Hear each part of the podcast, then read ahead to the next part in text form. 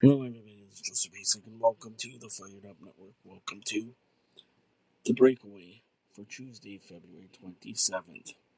So far in the National Hockey League tonight, the Detroit Red Wings clobbered the Capitals 8 to 3, the Flyers 6, the Lightning 2, Florida 3, Buffalo 2, Montreal 4, Arizona 2.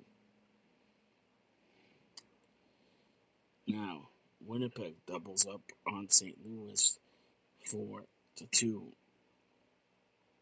And Carolina beats Minnesota. And Nashville defeats Ottawa.